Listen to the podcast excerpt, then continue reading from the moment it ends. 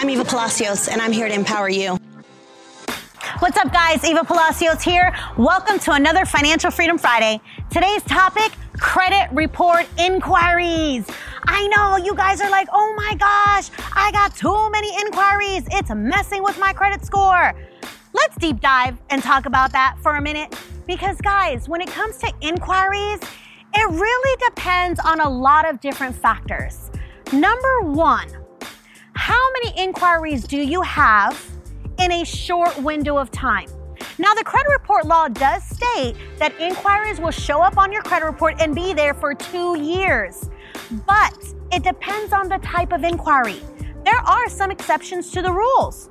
For example, when you're shopping around for a car or a home, an auto loan, or a mortgage loan, as long as you are shopping in a 90 day window, all of those inquiries only count as one inquiry. Now, you do have to be mindful with when you're applying for things, like you don't want to go trying to apply for a car loan when you're trying to get the home loan. So, when people tell you too many inquiries mess with your credit score, it's really about the lender looking at your inquiries and seeing whether or not you're a high risk. See, if your goal is home ownership, you shouldn't be applying for anything within three to six months of applying for a home loan. Because not that the credit scores are gonna mess with, not that the credit, the inquiries are gonna mess with your credit score. It's because the lender wants to see are you serious about home ownership? If you're applying for credit cards, personal loans, auto loans, and then you go to apply for a mortgage, they're really going to consider you as a high risk because that tells them you're not serious and committed about obtaining a home loan.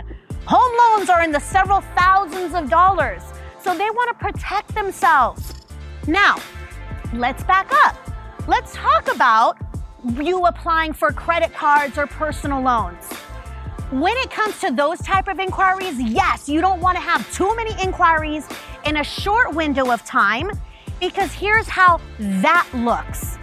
If you're applying for one credit card, when you are applying and that inquiry pops up, as long as an open account results from that inquiry, then it's okay.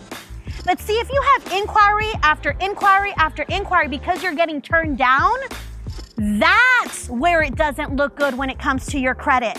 Because then it becomes questionable. Did you get approved for that credit card or did you not? And if you didn't, then you must be a high risk because if those creditors aren't taking a chance on you, then the last creditor who you applied with automatically assumes you're a risk.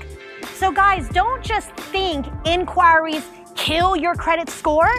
It depends on the purpose of the inquiry, the timing of the inquiry, and what type of inquiry it is. So, if you like what you hear, do me a favor, subscribe to my link, share this with friends and family, and let's definitely get you a game plan so that we can prevent those crazy inquiries from happening because that's really what it comes down to is game planning what you're trying to do and how to do it so that you can be literally foolproof in getting approved for credit. Eva Palacios here, and I look forward to working with you.